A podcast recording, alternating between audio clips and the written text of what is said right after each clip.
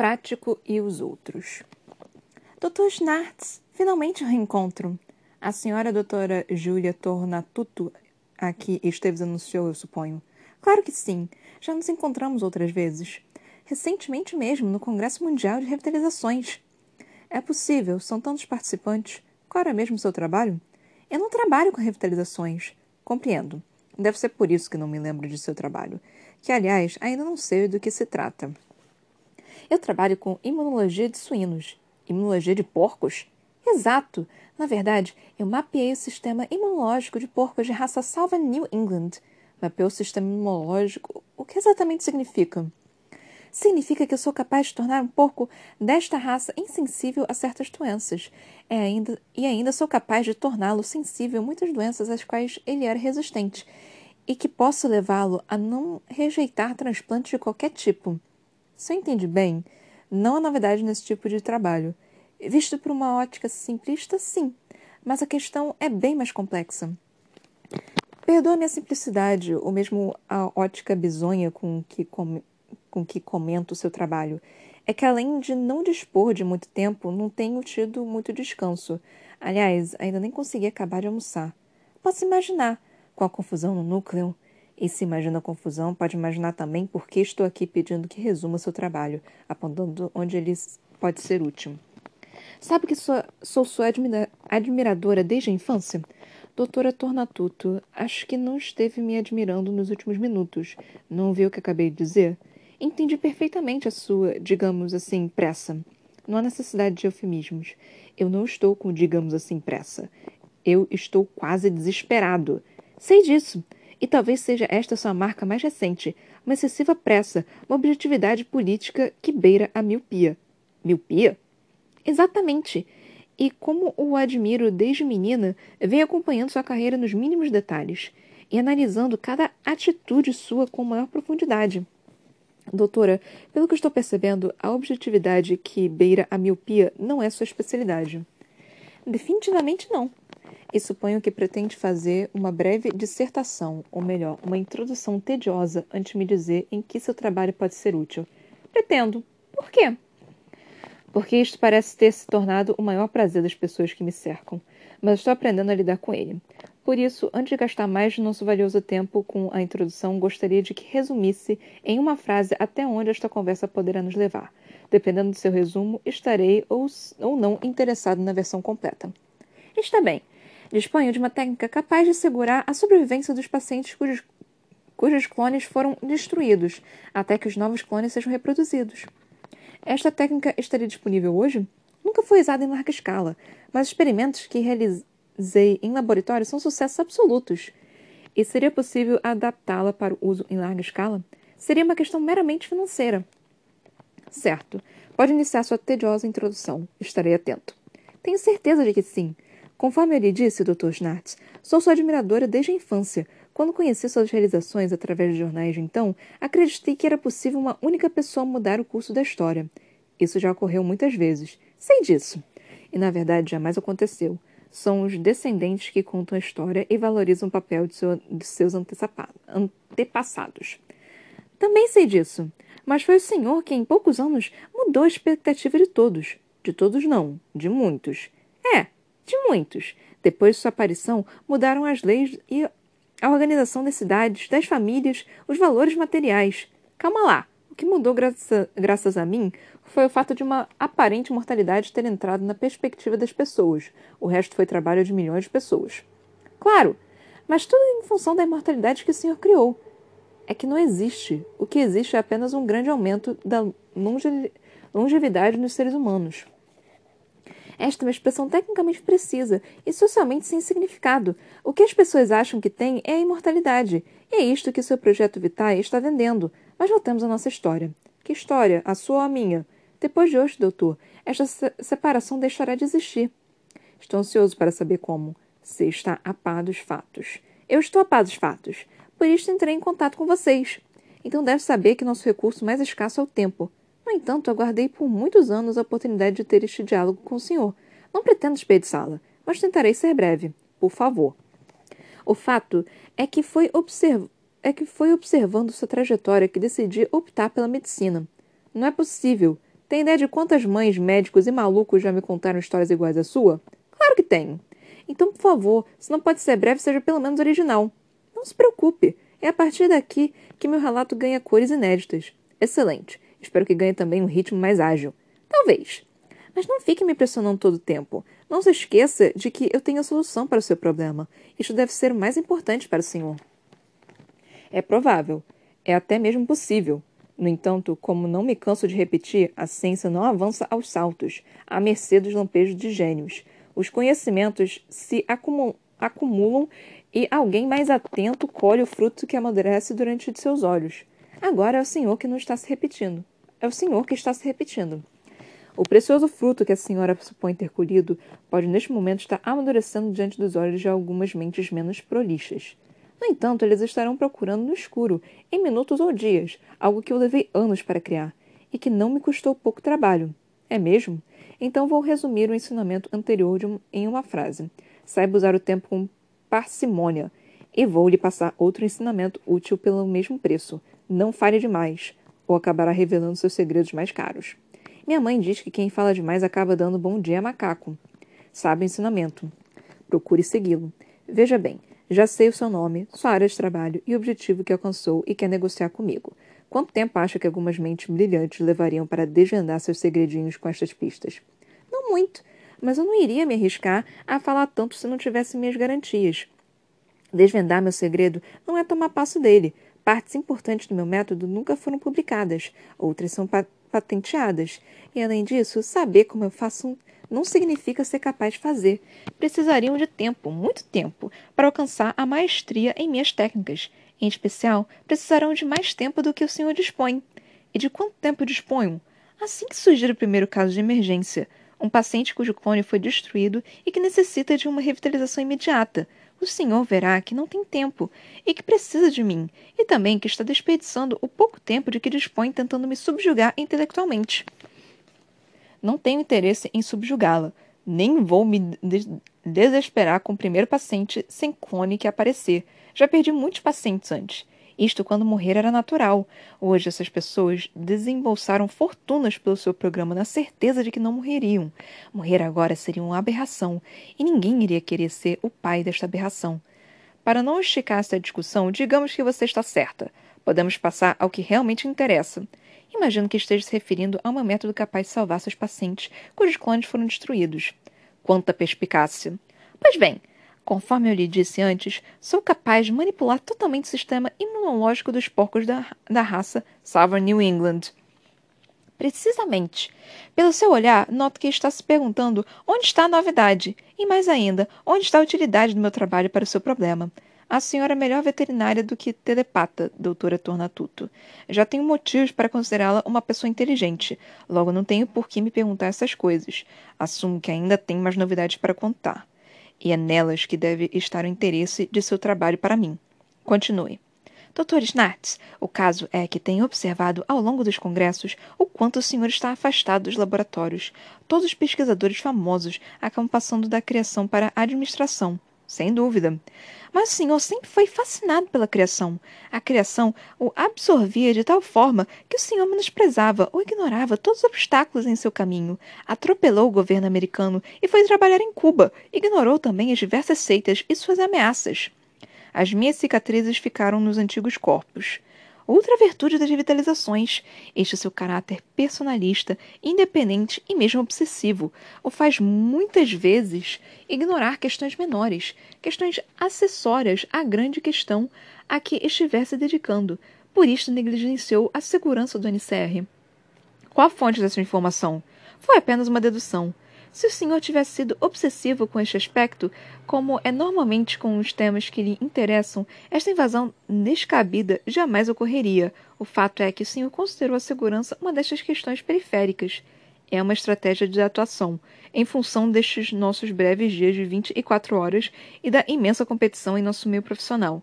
O senhor opta por estar sempre envolvido com as questões principais, as assessorias, tudo que não seja o grande princípio geral, fica para os outros, para os jovens pesquisadores, para os laboratórios menores, para os cérebros, cérebros menos dotados. Mas o crédito, as honras, estes vão sempre para o descobridor, o criador do grande fato, do princípio geral. Assim o Senhor economiza seu tempo. Pastor, Einstein, Darwin, só os grandes nomes são lembrados.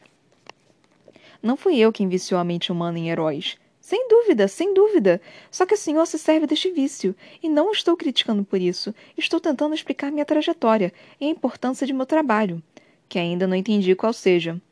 Percebi que seria impossível alcançá-la nos grandes trabalhos se eu insistisse em correr atrás de seus passos. Só me restaria recolher as sobras e me servir delas, o que nunca me satisfez. Eu também tenho grandes projetos. Foi quando notei seu hábito de negligenciar certas questões. Resumindo, eu percebi que seus projetos não deixavam margens para o acaso. No entanto, ele existe. Por isso, elaborei um plano de longo prazo e apostei tudo nele. E qual foi esse plano? Veja as premissas. Primeiro, a SDU desapareceu muito subitamente e poucas décadas passaram de terroristas perigosos a grupo extinto e desmembrado. Van Basten simplesmente desapareceu e um grande líder foi capturado. Talvez falemos sobre isso depois. Então há fatos secretos? Depois falaremos sobre isso. Segundo, todo seu esforço estava voltado para este programa global de revitalizações. Precisava conseguir a aprovação oficial, as mudanças de legislação, as verbas, enfim, era a construção da oitava maravilha do mundo que lhe importa, que, me, que lhe importava.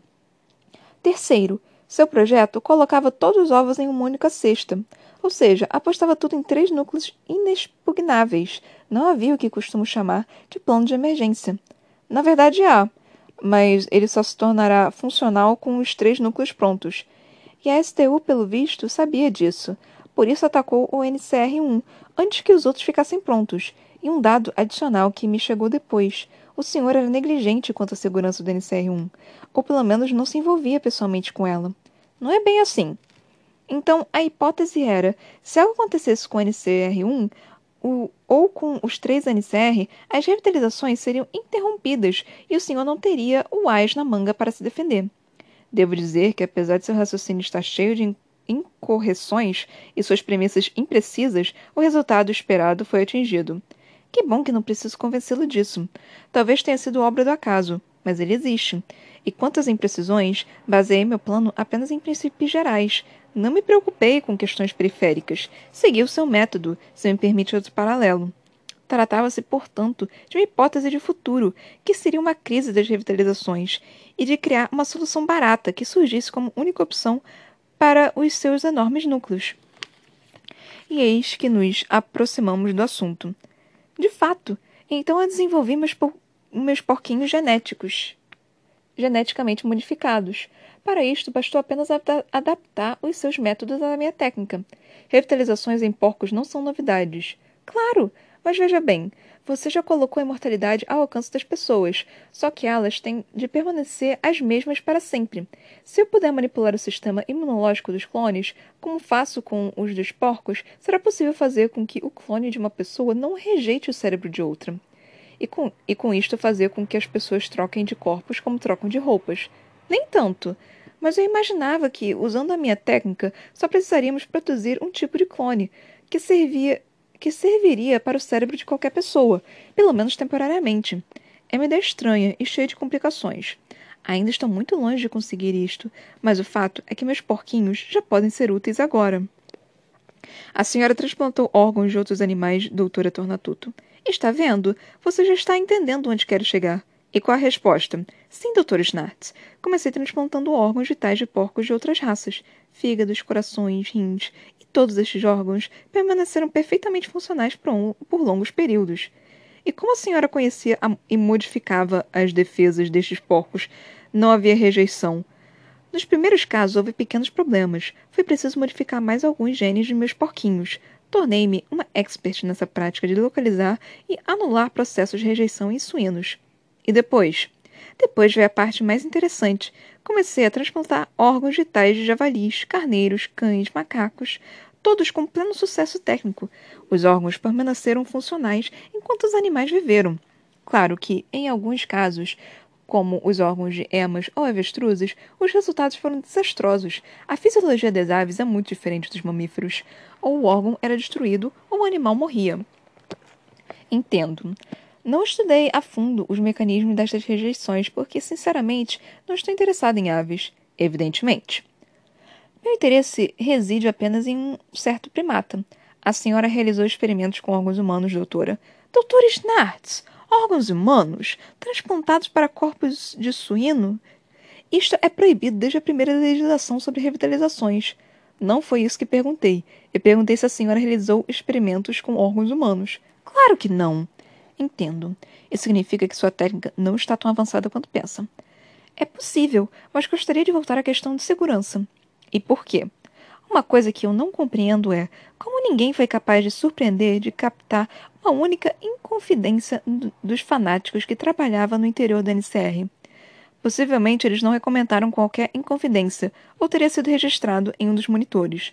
Todos os recintos são monitorados e as falas e gestos gravados e analisados. Dificilmente uma inconfidência teria nos escapado. Tudo é monitorado ininterruptamente? Tudo. Até mesmo esta nossa conversa? Evidentemente. Já imaginava. Então minhas informações estarão disponíveis para toda a comunidade científica em apenas alguns minutos? Em absoluto. Temos um acordo e sou um homem de palavra. Eu posso assegurar que todas as gravações desta nossa conversa serão destruídas por mim pessoalmente. Então o senhor tem condição de destruir gravações realizadas do NCR? Eu e mais uns poucos funcionários. As gravações são analisadas por amostragem. As amostras são destruídas se não forem importantes. Na verdade, o material é reciclado e reutilizado, mas isto não importa. Então, nada do que dissermos aqui poderá ser divulgado se o senhor não quiser? Exato. Nada do que eu disser poderá ser usado contra mim? Exato. E o senhor me entregará estas gravações para que eu as guarde em meu arquivo pessoal, independentemente dos resultados de nossa conversa? Exceto se houver trechos que me comprometam de alguma forma. Neste caso, destruiremos juntos as cópias. Tenha minha palavra. E ninguém terá acesso a estas gravações antes que o senhor ponha as mãos nelas? Exato. Neste caso, Dr. Snartz, se importaria em repetir sua última pergunta quanto aos meus experimentos? Não me lembro qual foi. Faça um esforço é uma questão crucial. Claro, já lembrei. Então, realizou experimentos com órgãos humanos? Evidentemente. Evidentemente? Não fique tão surpreso. A senhora se arriscou bastante. Talvez, mas vamos aos experimentos. No início, trabalhei com fígados. Os testes com macacos foram extremamente úteis. A imunologia humana era mais bem estudada antes do aparecimento das revitalizações. Porém, com a possibilidade da cura pelo autotransplante, os investimentos neste setor caíram muito. Não foi fácil obter os fundos necessários, especialmente porque eu não podia descrever o meu projeto que era, é, totalmente ilegal. E como obtinha os órgãos? De mim mesma, de você mesma, de meus clones, Dr. Snartz, de meus clones e de outros inutilizados após as revitalizações. Como veterinária e pesquisadora, posso ter acesso a tecidos humanos para pesquisa. Isto ficou ainda mais fácil agora que os clones são considerados propriedade privada de cada um. Não é difícil obter órgãos íntegros quando se é pesquisador, ainda mais órgãos de nossos próprios clones. Mas a, le mas a le legislação é bastante restritiva quanto aos cérebros que devem ser inutilizados antes da revitalização. E o senhor conhece as drogas preservadoras da integridade cerebral. Ajudou mesmo a desenvolver algumas delas, acetoacetilsarcomerina, alfa-2 neuroplastina. Claro, são extremamente úteis para manter vivos os cérebros dos acidentados, até que possam ser transplantados.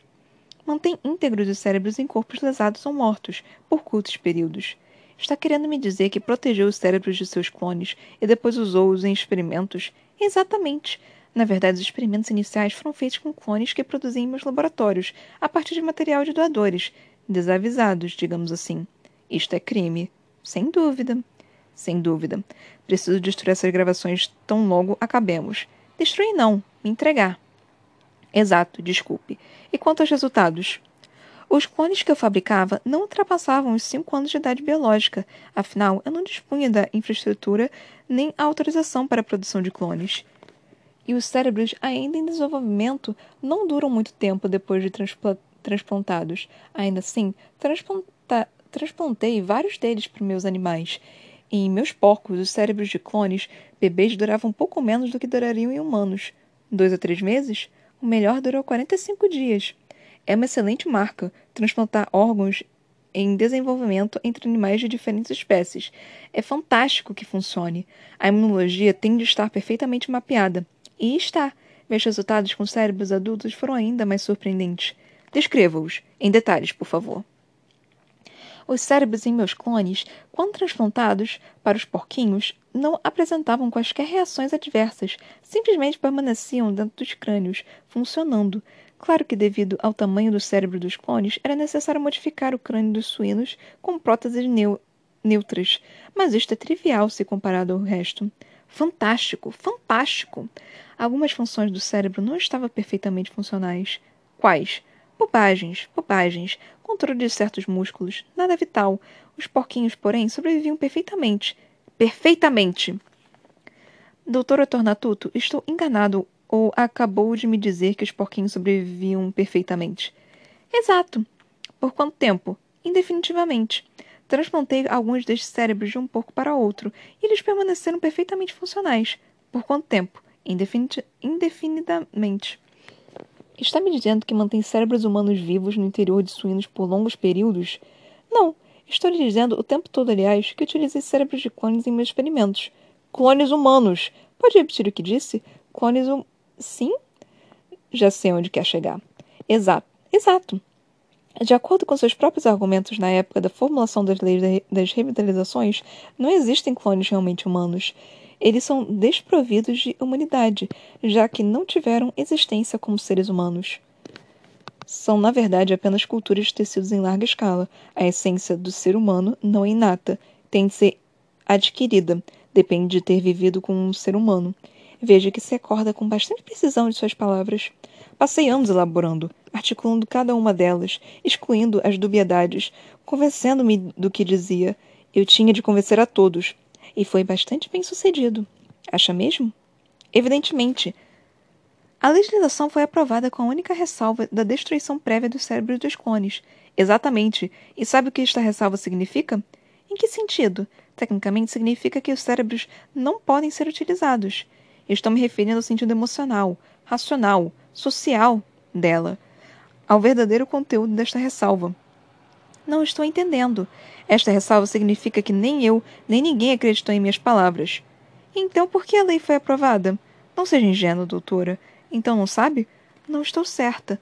Logo a senhora, uma refinada observadora do ser humano e de suas fraquezas. O fato é, é que eu precisava preparar um discurso com o qual fosse digno e decente concordar, porque eu precisava dar àquelas pessoas uma saída digna para que legalizassem a solução mais torpe para o seu pior sentimento, o medo da morte. Eu precisava criar uma nova ética, onde fosse permitido criar seres humanos e destruí-los para que outros sobrevivessem. Não são seres humanos, Snartz. Nunca saíram daquela bolha. Passaram todo o tempo com morte cerebral. Claro, claro, sem dúvida. Então diga-me, o que acontecia com os porquinhos que recebiam o cérebro supostamente não humano de seu clone? Já disse, se desenvolviam bem. Então não havia morte cerebral. Cérebros mortos não se desenvolvem. Este é o grande problema, Snartz. A razão pela qual tive de sacrificar todos eles. Não pensei que tivéssemos de falar nisso. Na verdade, você pensou, mas desejou que não fizéssemos o que é impossível. Os resultados foram curiosos. Não sei se este é o melhor termo. Continue. Eu quero essas gravações, Snartz. Você as terá.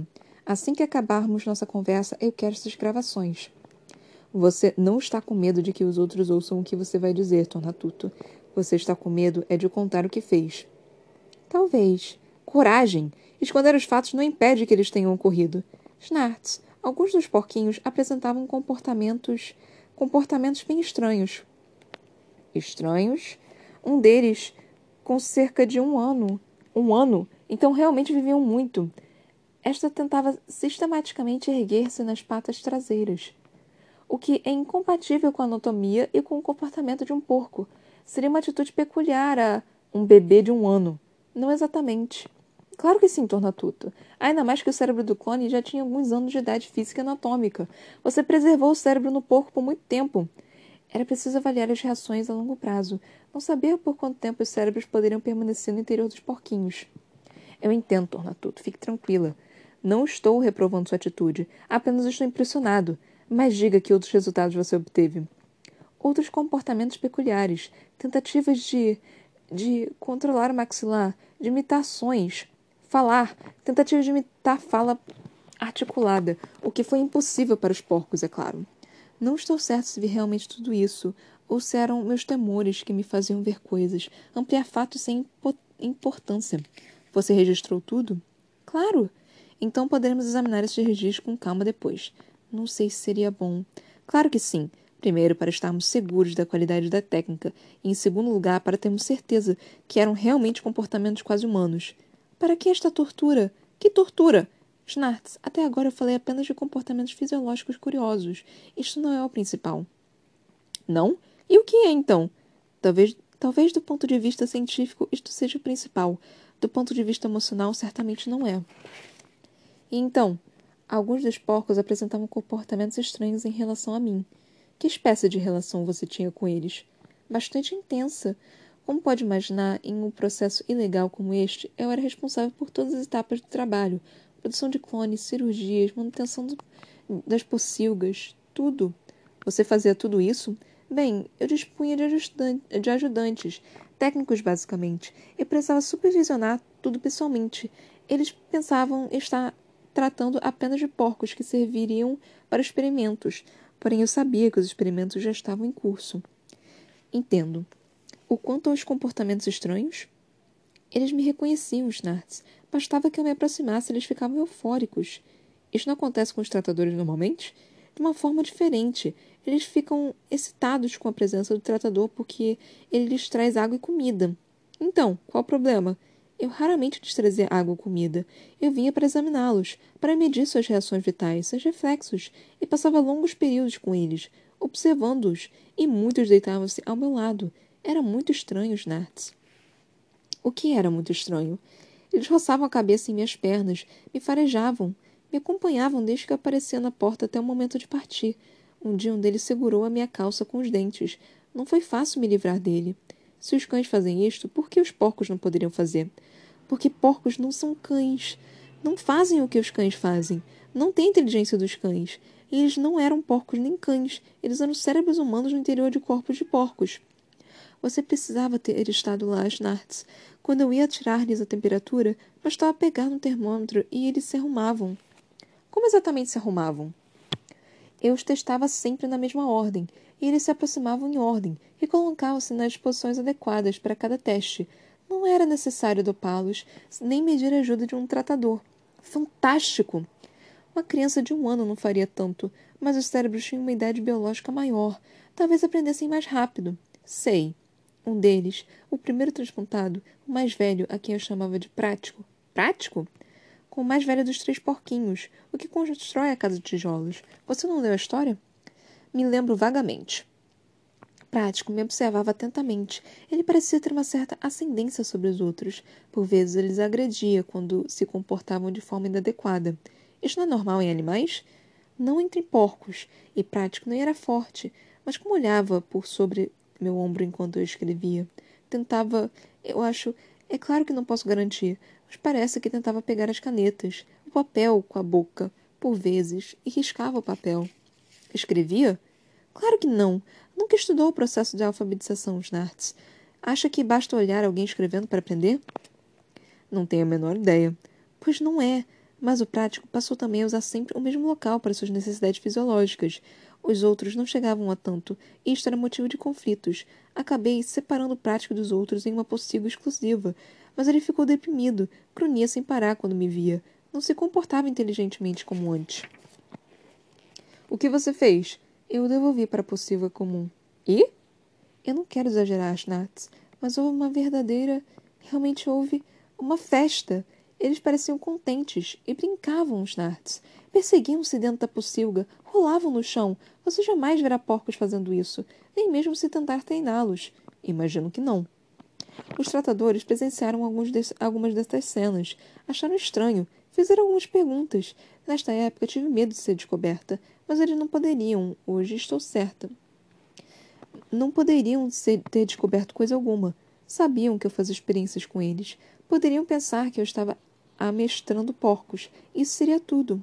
Claro, a história toda é tão fantástica que ninguém poderia imaginar. foi quando me veio o choque. Eu me desvelava em cuidados com aqueles animais, Nartes, é e fascinada com as tentáveis as tentativas deles de escrever, de entender o que eu fazia. Eu os estimulava, e eles avançavam. Eu estava educando aqueles animais, e isto era uma loucura. Sem dúvida alguma. Era o momento de sacrificá-los. Sacrificá-los. Foi o que pensei. Claro. Mas você acha que é fácil? Eram animais raros, fascinantes e, de uma certa forma. É difícil admitir, mas eu me afeiçoara a eles. Bastante. Ficava ansiosa pela hora de vê-los. Me emocionava com seus progressos. Que loucura! Exatamente. Eu me dei conta de que tudo aquilo era uma loucura e que era hora de parar. Eu tinha conseguido. A técnica estava pronta. Não havia qualquer evidência de que os corpos fossem danificar os cérebros com o passar do tempo, e eu não podia mais viver aquelas experiências. Então sacrificou-os? Não era tão simples. Teria de eliminar também os seus cérebros. Cérebros de clones. Não mais, Narts, não mais. Se os cérebros dos clones não podem ser considerados humanos, é porque não tiveram existência humana. Nem aqueles. Não seja cínico, doutor. Sabe que eles tiveram uma existência não humana, mas tampouco uma existência de porcos comuns. Eu não os tratava como porcos comuns. Eles reagiam diferentemente. Não eram cérebros de porcos. Eram cérebros. Eram cérebros estranhos, peculiares. Então não os sacrificou? Não pessoalmente, comuniquei aos tratadores que precisaria viajar de emergência por um período longo e que eles deveriam sacrificar os animais, dele os comandos principais e partir. Não pretendia voltar a Pocilga. Recomendei que a morte dos animais deveria ser indolor, dentro dos padrões veterinários de experimentação, e parti. Você já disse isso. Mas eu tive de retornar às Narts. Eu precisava coletar material para análises e tinha de me livrar das provas de meus experimentos, dos cérebros humanos é mesmo. Voltei à fazenda. Prático já havia sido sacrificado. Agi sem pensar. Entrei no laboratório e peguei o que me interessava. Não vejo nada de mal nisto. Eu fiz tudo isso chorando, Snartz. E os outros? Heitor, Cícero. Quem são esses sujeitos? Os outros porcos. Eles assistiam a tudo. Em pânico. Foi um pesadelo. Não quero mais falar nisso. Chega. Por Deus, chega. O que há de tão grave nisso tudo? Os cérebros tiveram um desenvolvimento rudimentar para os padrões humanos. Não se, compa não se comparam sequer aos de muitos primatas. Eram comportamentos humanos. Não vê que eles sofriam? Com um ano ou dois de idade mental, eles não sabem o significado de sofrer, exceto pela dor física, e não sentiram dor, angústia ou medo da morte. Eles não aprenderam nada disso. Não tinham consciência. Tornatuto. Eram quase porcos. Não precisava ter estado lá. Você precisava ter estado lá, visto os olhos deles. Então eu queria ver a sua reação. Como isso não aconteceu, não precisamos falar no assunto. Então, para que estamos falando nisso há horas, minutos? Há pouco você parecia querer me convencer de que eram humanos. Estou convencido de que poderiam ter sido humanos, se vivessem o bastante. Não me venha com calma, calma. Eu disse que poderiam ser, se vivessem o bastante. Como não viveram, não foram humanos. É óbvio e simples. Foram apenas porcos um pouco mais sabidos do que um cão. Não pode garantir isso. E é disso que precisa? De uma garantia? De um perdão? Age como se Deus precisasse perdoá-la por um pecado. Eu não sou Deus e o pecado é uma palavra morta para mim. Não posso perdoá-la de nada. Não é simples assim. Não, não é. Você está enfrentando a questão ética de um experimento complexo. Aprenda com ele. E fim. É a mesma técnica escorregadia que usou para a lei dos clones. Talvez você esteja certa. Mas isso não vai ajudar em nada a sua consciência, até porque seu caso é mais complexo. Seus porcos não são apenas culturas de tecidos, pois estas jamais se tornariam humanas, mas seus porquinhos se tornariam se você não sacrificasse. Está tentando me assustar, Snartz? Não, não, acalme-se. Você retirou cérebros de clones. E, como já lhe disse, os cérebros dos clones não estão realmente mortos. Estão apenas em uma inatividade absoluta durante o desenvolvimento do corpo.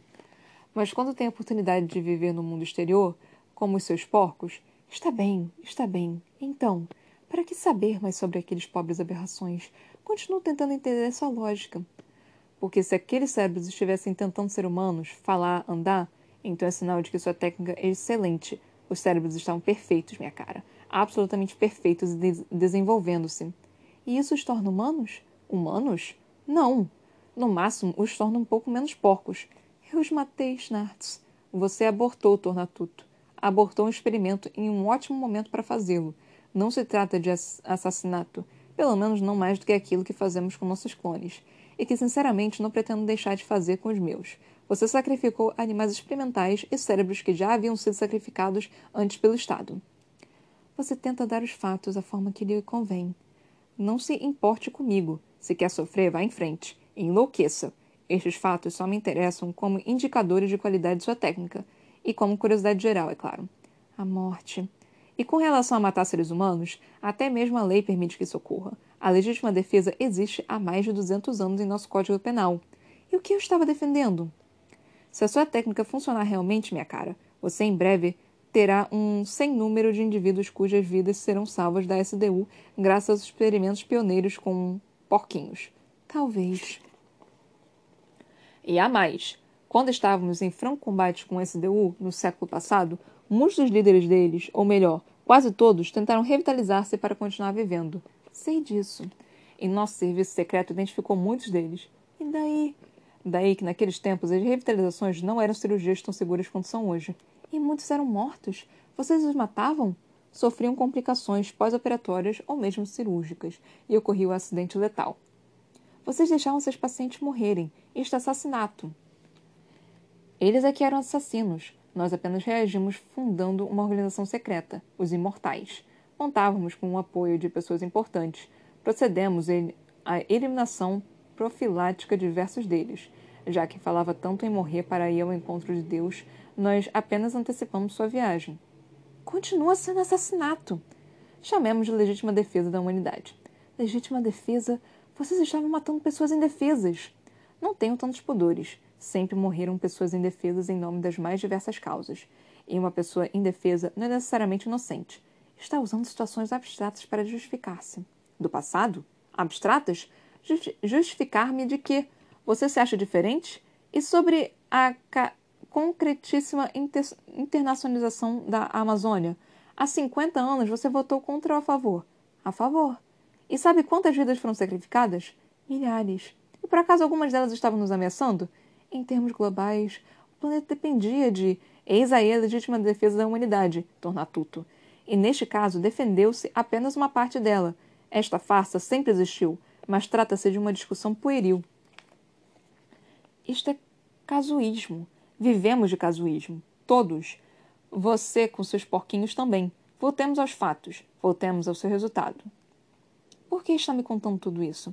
Para que você relaxe, Tornatuto, e exponha com clareza suas informações. Veja que agora tem fatos contra mim e isso não me preocupa. Em breve seremos cúmplices. Ou sócios, se a palavra cúmplice afeta seus pudores. Entendo, porém acho que já sabe bastante. Acho que sim, e meu tempo é curto, você sabe. Ainda não tenho como tirar aqueles doidos de lá. E acha que encontrará um jeito? Estamos próximos disso. Verdade? É possível que sim. Mas por enquanto, deixe-me prosseguir com o nosso assunto. Recolha todos os seus registros de qualquer tipo. Não importa. Faça cópias se não quiser trazer os originais. De quanto tempo precisa? Tenho várias cópias de tudo. Excelente. Neste caso, um comboio militar será destacado para trazê-la para cá com segurança máxima. Vou colocá-la em contato com o general Stuntman que providenciará os detalhes. Ela é de confiança? Absoluta. Nem por isso precisa falar coisa alguma em seu trabalho com ela, nem ela perguntará. Faz parte das normas de segurança. Restringir ao máximo a troca de informações vitais para a segurança do NCR. Veja que não é tão negligente quanto parece. Não se iluda. Esta norma foi criada por mim. Estes militares falam muito e gostam de enviar muitos comunicados, relatórios, avaliações, memorandos. O diabo! E tudo em código. Eu precisava calá-las um pouco, ou não faria outra coisa senão ler bobagens. Ainda não temos um acordo fechado. Você já mostrou suas cartas. Se forem tão boas quanto você diz, o resto é bobagem. Antes, porém, precisamos saber de sua técnica, se sua técnica é viável e como poderemos aplicá-la. E nada disso deve ser feito com pressa e nem por essa via tão indiscreta. Não quer nem mesmo saber em que tipo de acordo estou pensando? E por quê? O que você pode querer de tão absurdo? Dinheiro? Cargos? Até mesmo a vida eterna você já tem.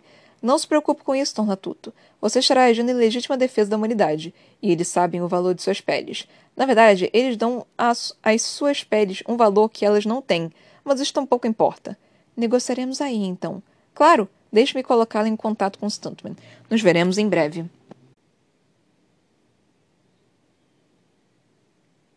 Ai, gente, então mais um capítulo. Esse capítulo foi longo, tipo, é só esse único capítulo aqui foi longo. E bem interessante, né? Nós temos aqui a doutora Tornatuto, né? Que ela também tá, é, tá trabalhando com essa questão das revitalizações.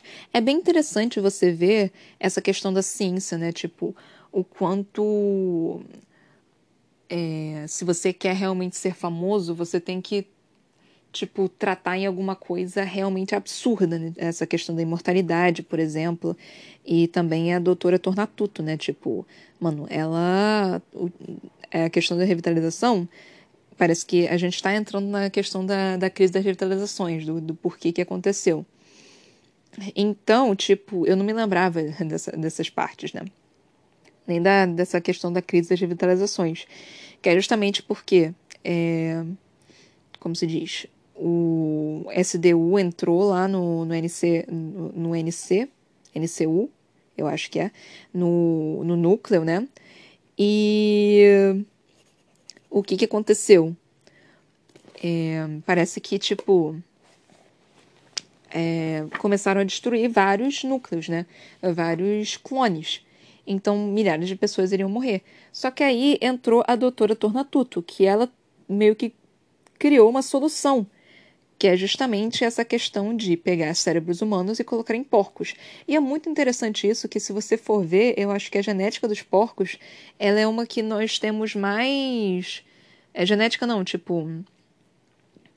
Eu não sei, mas é, alguma coisa, tipo, é bem similar que tem entre porcos e humanos. Eu não lembro exatamente qual. Mas tem alguma coisa, tipo, eu não me lembro se é, se é pele, eu acho que é pele. Mas é alguma coisa, tipo, órgãos, ai, não lembro que é muito parecida com, com dos humanos, né? Então, tipo, isso é muito interessante o quão, o quão verídico essa história poderia ser, sabe? É, tem um rodapé aqui, um negocinho de rodapé. Então eu vou ler aqui para vocês. Pra ter o rodapé, só teve esse único rodapé, mas ele é meio grandinho. É, foi de novo o título né, do, do capítulo, que é Prático e os Outros que aí nós temos aqui o, o, o um rodapé relativamente grande. Também este capítulo contém transcrições de diálogos travados no NCR. Este caso, porém, trata-se da primeira conversa entre Schnartz e uma até então pouco conhecida médica veterinária, a doutora Júlia Tornatuto. A doutora Tornatuto foi colocada em contato com Schnartz por Pablo Esteves, após uma, um breve contato com a equipe de técnicos em revitalizações presentes no NCR-1. Tonatuto apresentou suas credenciais científicas a Esteves, mas recusou-se a comentar com ele suas descobertas mais importantes, alegando que só aceitava conversar diretamente com o próprio Schnartz. A doutora Tornatuto era mundialmente reconhecida entre os pesquisadores do campo de genética e da veterinária, ainda que no diálogo inicial entre os dois Schnartz pareça tratá-la como uma pesquisadora sem importância. Por levar em conta sua reputação anterior, Esteves atendeu a sua estranha exigência – em depoimentos posteriores, o próprio Esteves confirmou tê-la atendido prontamente, mas porque a gravidade da situação era tanta e a falta de perspectiva de solução naquele momento era tão absoluta que estávamos apostando tudo em qualquer novidade, até mesmo em médicas veterinárias cheias de manias. Na verdade, como se verá, Schnartz não já havia encontrado Tornatuto em outras ocasiões, mas aparentemente não guardava qualquer recordação deste fato. A íntegra das gravações da NCR1 foi restaurada graças à utilização de trechos retirados dos arquivos pessoais do Dr. Snars e Dr. Tornatuto. Este procedimento permitiu reconstruir integralmente as conversas entre os dois, já que cada um havia destruído trechos das gravações que consideravam comprometedores. É interessante você ver essa parte aqui, né, do... É, ambos manteram, né, as questões, as fitas. Eu não sei exatamente por quê, não sei se por por ego mesmo, por egocentrismo, não sei se por, por garantia de se um traísse o outro, tiver, teria uma garantia, né, de poder ter o, o negócio ali e não se fuder no processo, né, porque tiraram as partes, é, é meio que queimaram as partes comprometedoras, né, então bem interessante essa parte, né. E você con consegue ver também essa questão de, tipo, os cientistas meio que sendo é, qual a palavra correta para isso? Eu não sei, mas batalhando para conseguir sua fama, sabe? E é muito interessante você ver isso, porque nós conseguimos ver isso em, tipo, vários, vários lugares, não apenas na ciência, né? Mas eu não sei se é porque eu não tenho isso, tipo, eu tento não ter isso para eu não me decepcionar, mas eu acho que na questão da ciência, ela é muito mais assim, tipo, é, essa questão de ser o melhor é muito maior, sabe? De essa, essa rivalidade entre as pessoas, sabe? Mas eu também não tenho certeza, ciência não é bem o meu o meu ponto forte. Mas enfim. Eu. Uma, outra, umas coisas interessantes do, do livro, né, desse capítulo, é que é, nós tivemos aí o prático, né? Tipo, entender o porquê que o nome do livro é a lição de prático. Prático é o porquinho, do, dos três porquinhos, né? Tipo, é o irmão mais velho. E aí nós tivemos a descrição da doutora, né? De, de pegar o cérebro dos humanos e colocar no cérebro, é, no lugar dos porcos. E aí isso seria uma revitalização temporária, que enquanto o, o, o clone não for criado, né, não se desenvolveu, eles são colocados, é, é para ser colocado nesse dos porcos, no, no, no, corpo dos porcos. Que é só uma solução temporária, né, para o ser humano conseguir sobreviver até o corpo poder ser, ser colocado, né. E aí nós temos isso. E outra questão aí que também está sendo retratado, tipo, nossa, eu tô muito cansada. Eu também tô com fome, eu tô, eu tô tentando fazer, criar uma uma linha reta aqui, mas meu Deus, eu tô eu já tô tonta já. Mas enfim. Mas a outra coisa interessante é justamente na questão quando os Narts e a doutora estão discutindo, né? Tipo, porque ela fez ali, ela pegou os clones e colocou o cérebro deles no, nos porcos, né? Aí tem essa leve discussão entre eles, né? Está me dizendo que mantém cérebros humanos vivos no interior de suínos por longos períodos? Aí ela, não. Estou, estou lhe dizendo o tempo todo, aliás, que utilizei cérebros de clones em meus experimentos. Clones humanos. Pode repetir o que disse? Clones humanos. Sim? Que é justamente isso, né? É, meu pai marcou essa parte, né? Então, assim, é, é, foi mais fácil de, de, de, de achar. Que toda a questão do, do clone é que o clone não é um ser humano, né?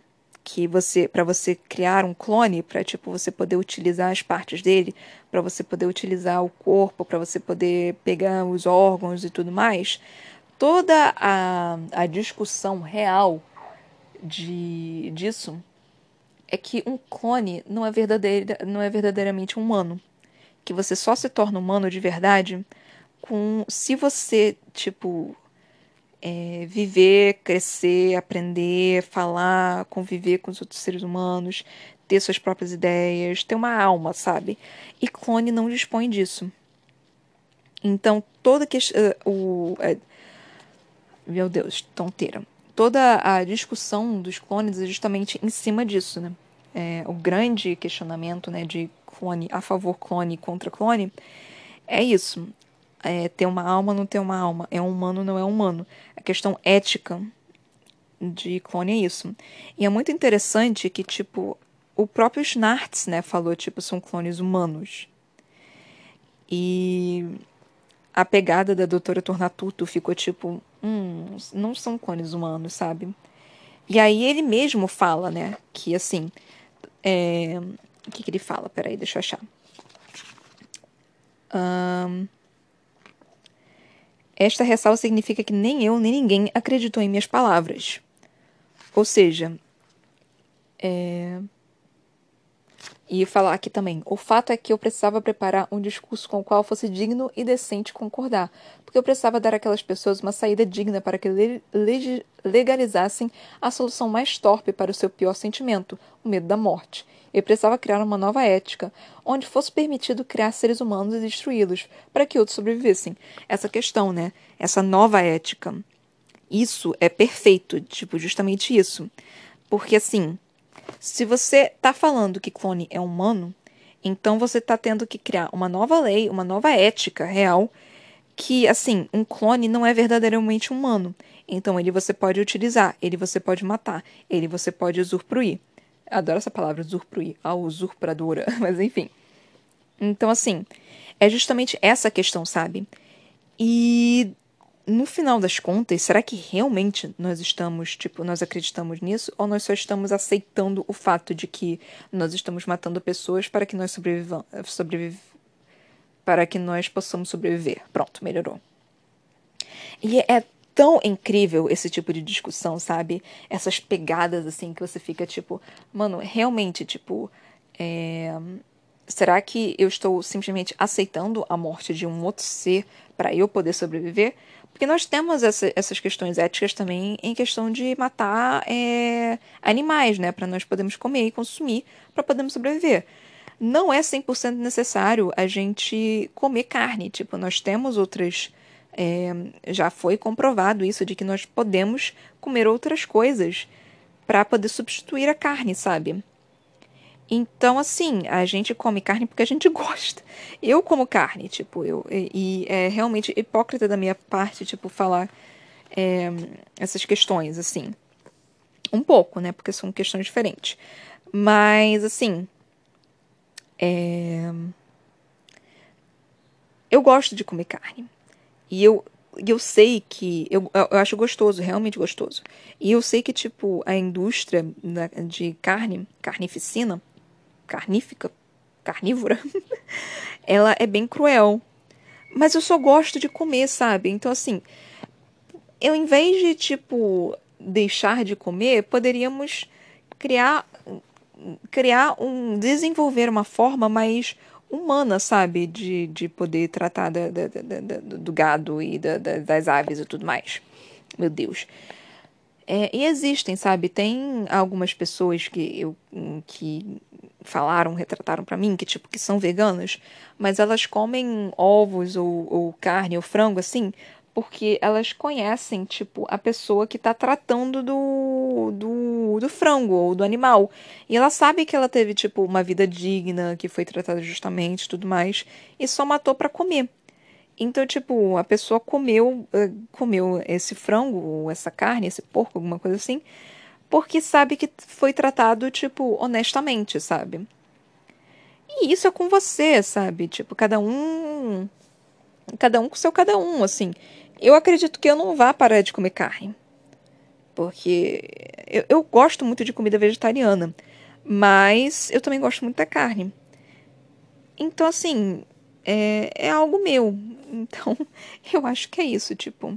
Mano, eu tô ficando tonta aqui. Eu, eu acho que eu tô respirando demais. Eu não sei o que, que tá acontecendo aqui. E eu preciso comer alguma coisa. Mas eu espero que vocês tenham gostado desse episódio. Se você gostou, por favor, compartilhe. É, porque dá um trabalhão, né, fazer esses episódios, então, por favor, e criar esses argumentos. Eu tinha que pesquisar o um negócio da, da ovelha Dolly, mas eu tô esquecendo, e também do filme que eu ia pra falar para vocês, mas eu tô esquecendo, e hoje ainda tive live, aí quando eu lembrei, tipo, já era tarde, que eu fui discutir sobre esse livro na live também, que eu tenho um canal na Twitch que se chama Toca da Broca, que eu tento fazer essas lives, tipo, nas quartas e nos sábados, entre 23 horas e meia-noite, né? Tipo, por enquanto também, pode ser que mude.